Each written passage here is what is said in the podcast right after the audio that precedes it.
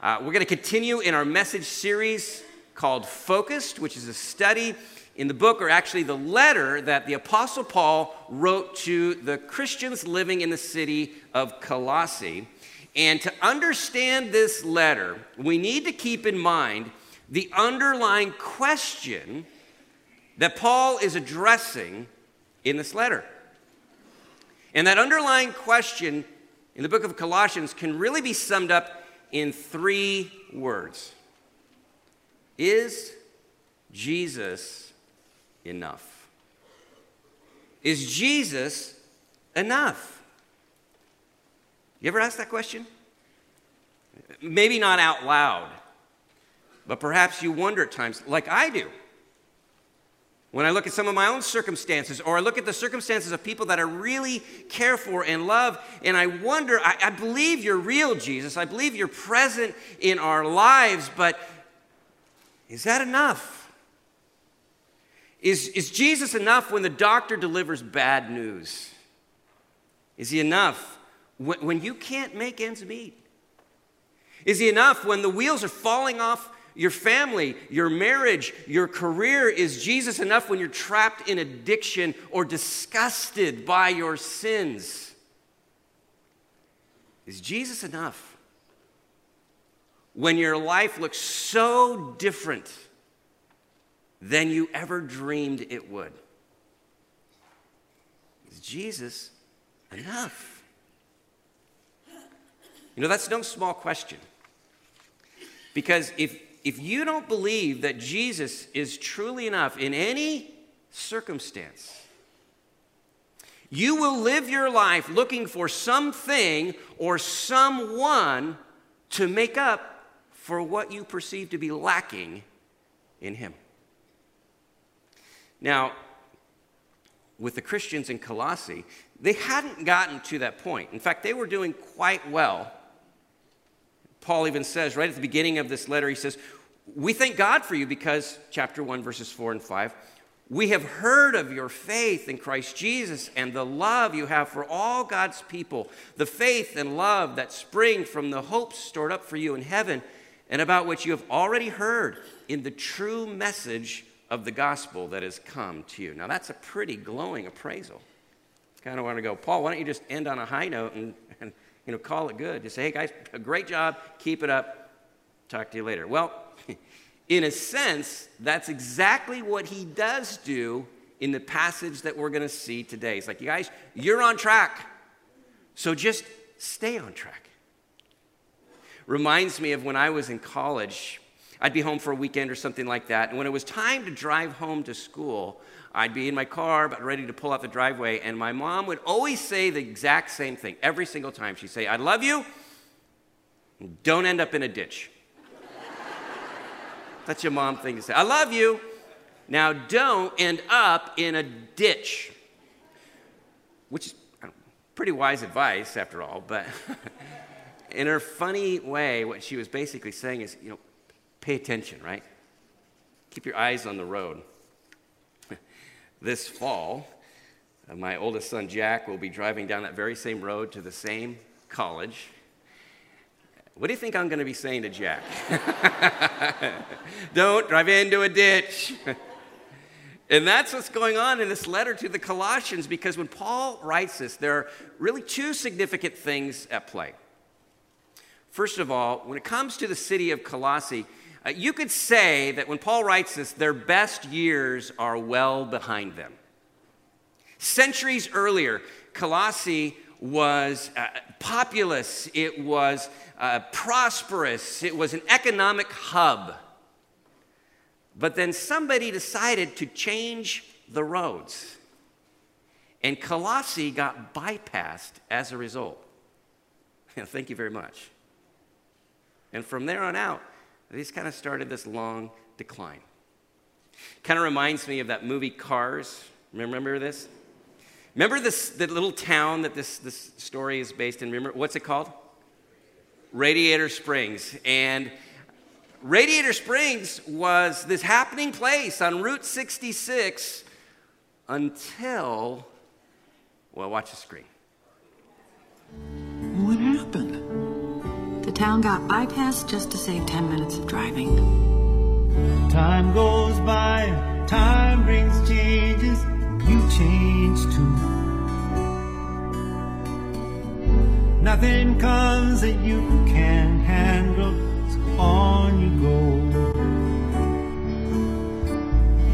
Never see it coming when the world caves in on on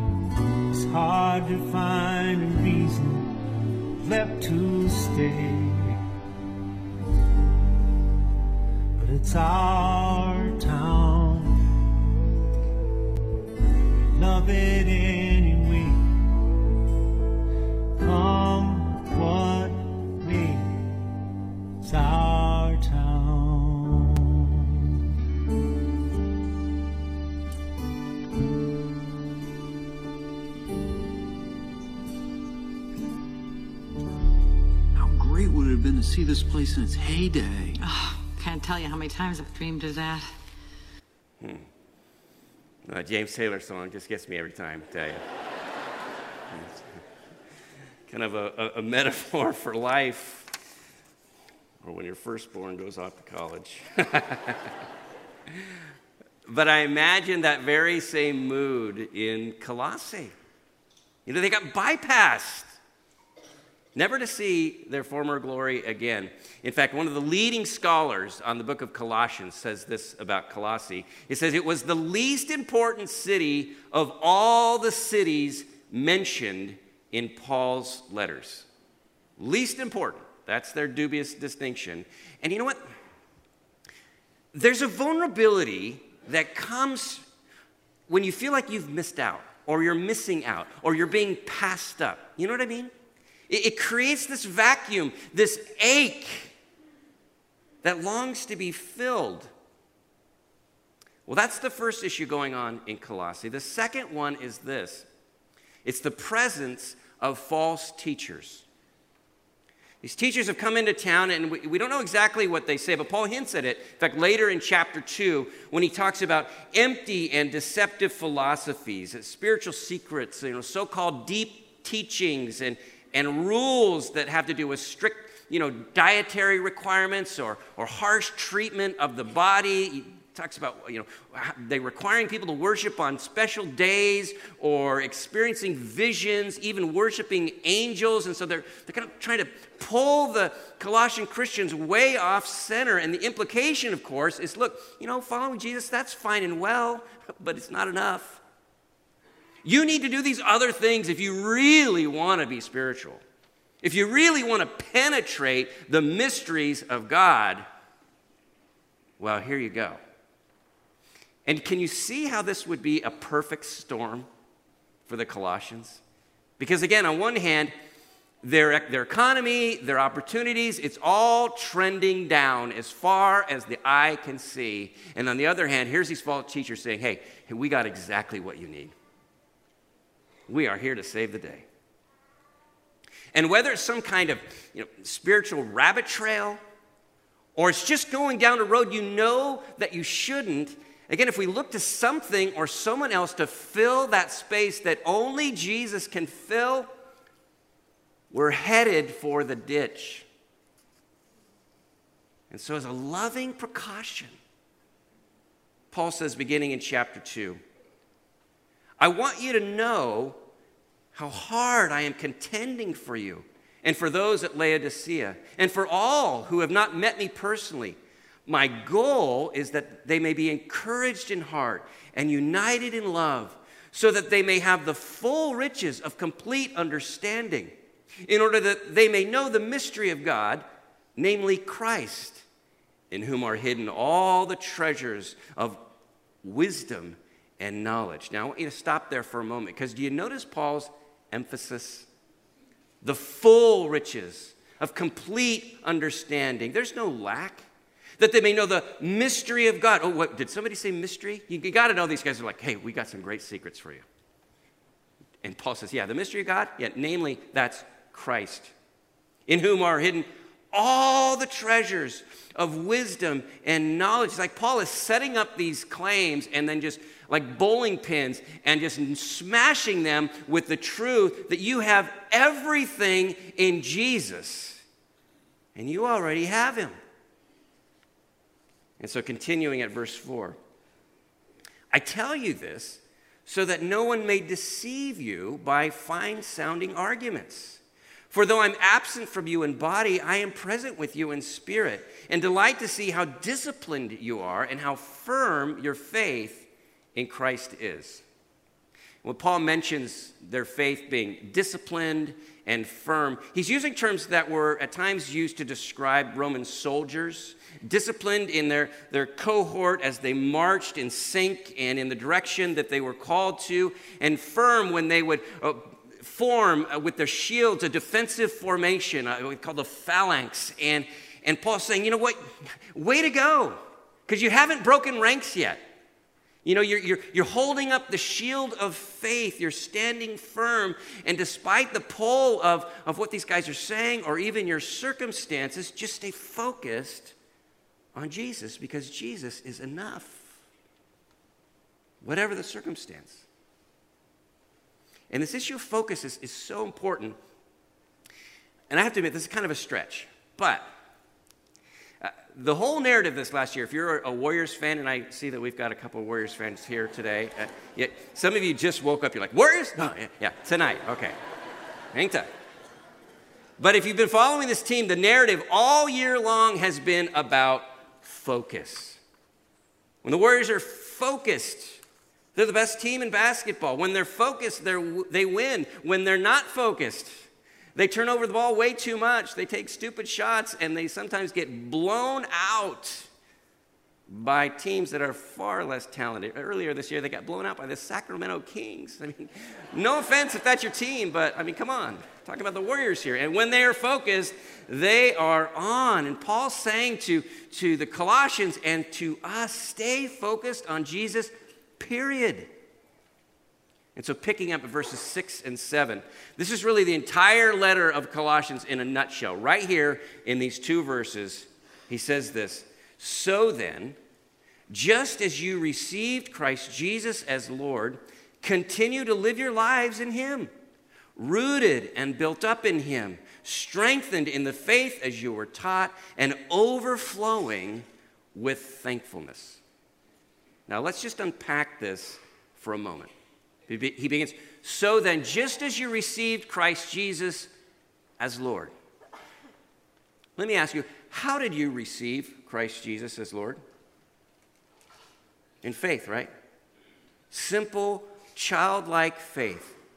Where you, maybe you didn't understand everything there is to know about Jesus. Your, your theology might not have been terribly sophisticated, but you knew that Jesus was the answer to your need, to your problem. In chapter 1, verse 6, Paul refers back to the day you heard it, that's the gospel, and truly understood what? God's grace. And if you truly understand God's grace, then you truly understand there's nothing you can do to add to God's grace. Jonathan Edwards put it this way He said, you contribute nothing to your salvation except the sin that made it necessary. That's all of us right there. And in one of Paul's letters, other letters to the Corinthians, 1 Corinthians 15:1, he says this, I want to remind you of the gospel I preached to you, which you received and on which you have taken your stand. We took our stand on God's grace, on the gospel, the good news that Jesus has saved us from sin and death because of what he did for us on the cross. So then, just as you received Christ Jesus as Lord, continue to live your lives in him. Let me ask you are you living in the joy of this truth? Are you living in, in the Lord's power, in His provision, or are you still trying to carry burdens that you laid at His feet when you received Him? Have you taken them back upon yourself, even though He willingly took them from you? Reminds me of an illustration I read one time about a guy driving an old flatbed truck down a lonely stretch of highway. And it's one of those old flatbeds that has the wooden rails on the sides of it. And he's going down this lonely road and he notices a, a, guy walking on the side of the road. He's got this huge backpack on his, on his back. And you can tell it must be very heavy because the guy's kind of hunched over, walking like this, straining under it. And so the, the driver of the truck, he feels sorry for this guy. He pulls over and says, Hey, you know, why don't you just jump in back?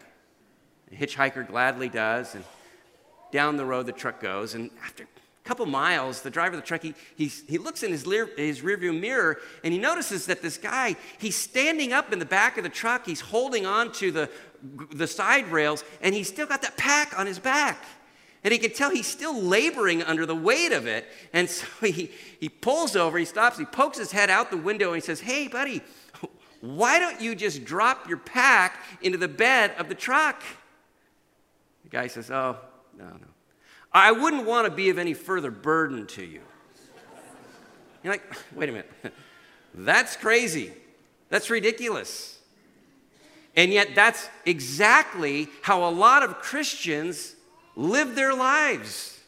I mean, is it possible that you're one of them? You, you believe you're in the truck, but at the same time, you're still trying to bear the burdens of, of, of your own weaknesses, your own hurts, and your hangups. You're weighed down by worry, or you're living under the assumption that just someday, if you try hard enough, you're going to be able to kind of you know, pull yourself up by your own bootstraps. That you're finally going to get it right in your own strength. And then Paul's saying, oh, time out. You know, you don't need to knuckle down more. You don't need to have some new, you know, fad, some new technique. You need to just stay focused on the one who provides everything you need in terms of your life, your faith, your future, your everything, and that's Jesus. In other words, Paul's point is you're already in the truck. Jesus has already taken on you and your backpack, and he will take it from there. So live in this truth.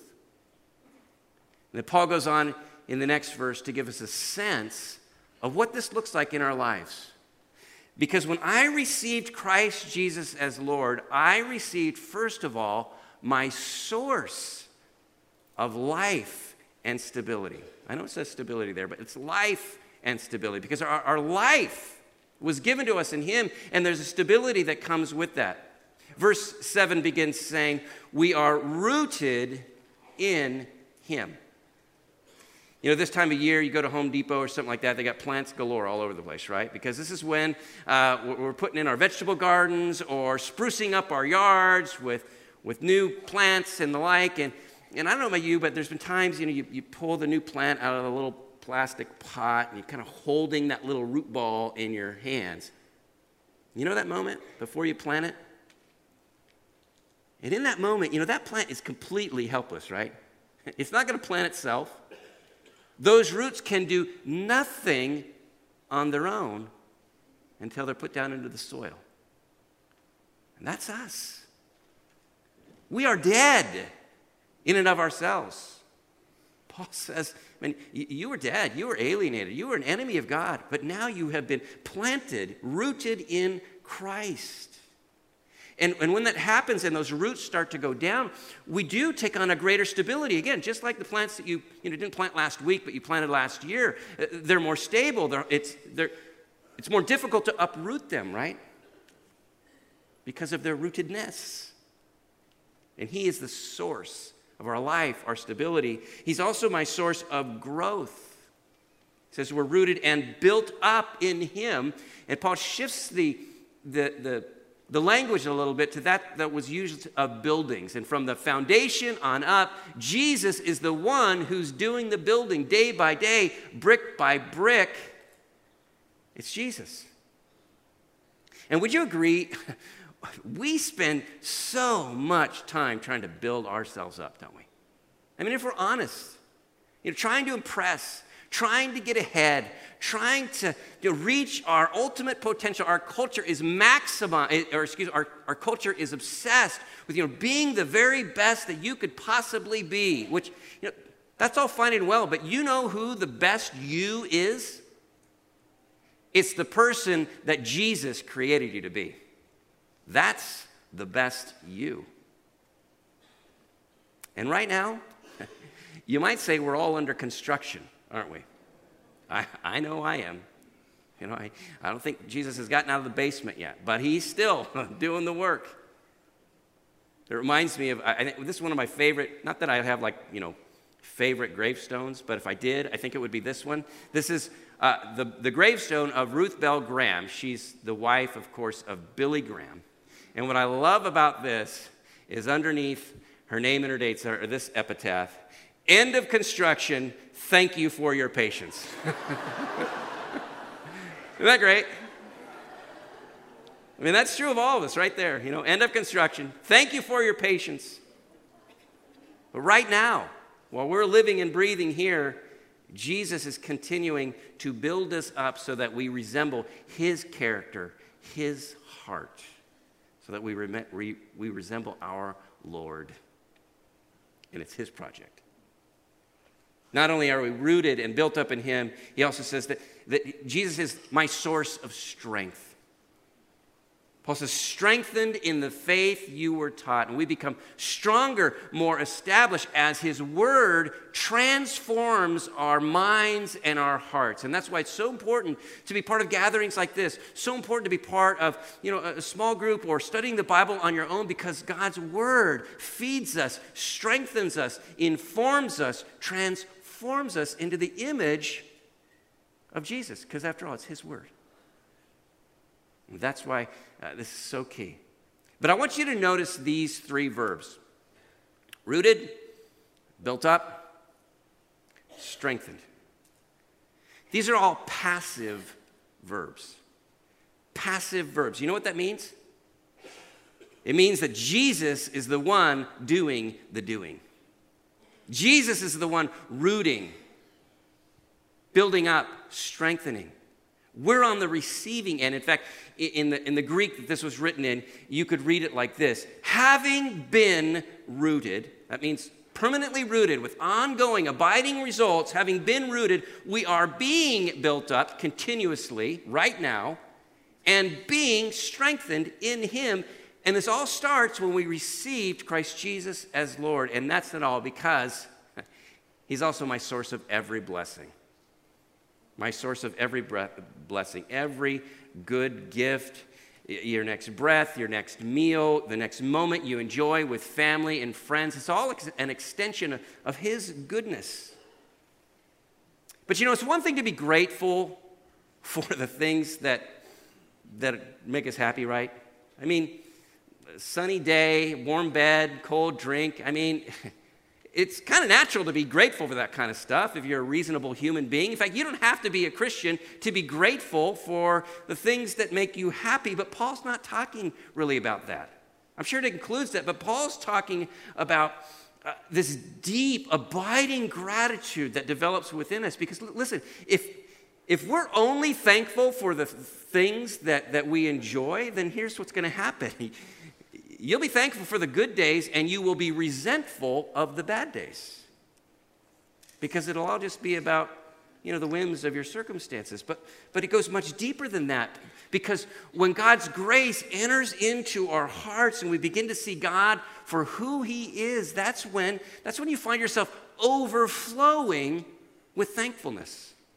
It starts to flow out of you despite your circumstances.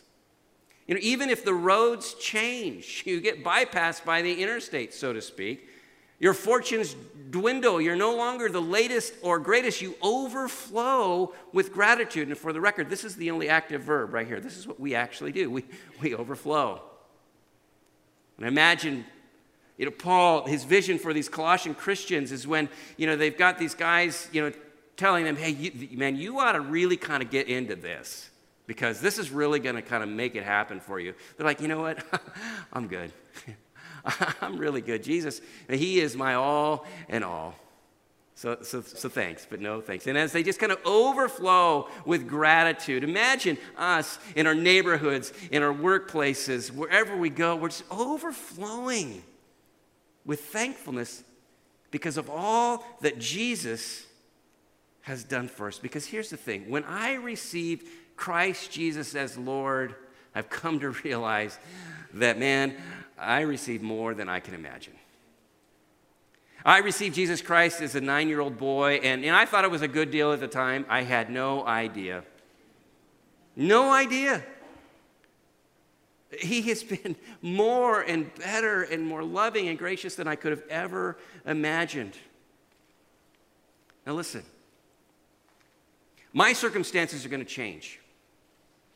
Your circumstances are going to change. Sometimes for the better, sometimes for the worse. But what's not going to change is Jesus Christ, our Lord, in whom we have everything we need. And listen, I don't know what you're facing in your life. This might be a great season of life, it might be a very difficult season of life. I don't know what those particulars are, but I know this much. I know this. In Jesus, there's more than enough love for your marriage. There's more than enough strength for your diagnosis. There's more than enough peace for your worries, comfort for your grief, grace for your sin, and hope for your future because in Jesus there is more than we could ever imagine. Amen? Amen. Amen. Yeah, you can clap for him. not, not me.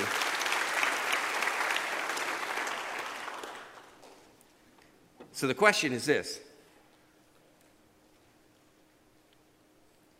If Jesus is all of these things, and if you haven't received Jesus, what are you waiting for?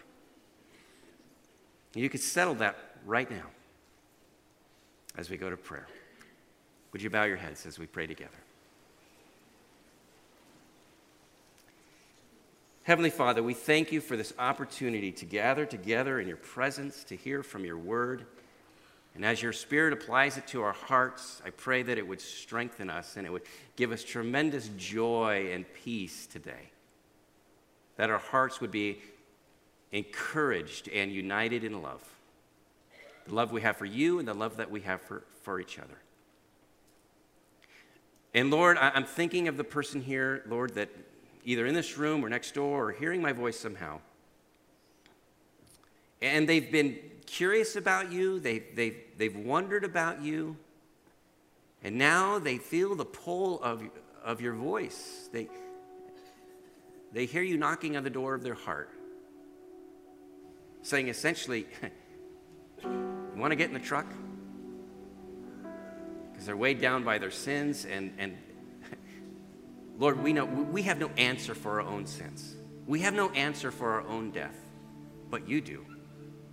Because, Lord Jesus, you came, you lived the life that we could never live, you died the death that we deserve. And because you rose from the dead, we have the promise of eternal life. And so, Lord, I pray that you would just clear out the things that are distracting our minds and our hearts in this moment, and especially if this is the moment that we need to say yes to you. And if, if you know that's you right now, you, you, again, you don't have to understand everything. It, you could be like the thief on the cross who just simply said, Jesus, count me in. Remember me. Not really magic words, it's more the attitude of your heart. But you can simply say, Lord Jesus, I admit I'm a sinner. I need your forgiveness. I need your grace. And I believe that you came, you died, and you rose again. And so I place my faith, my trust in you to do for me what I could never do for myself.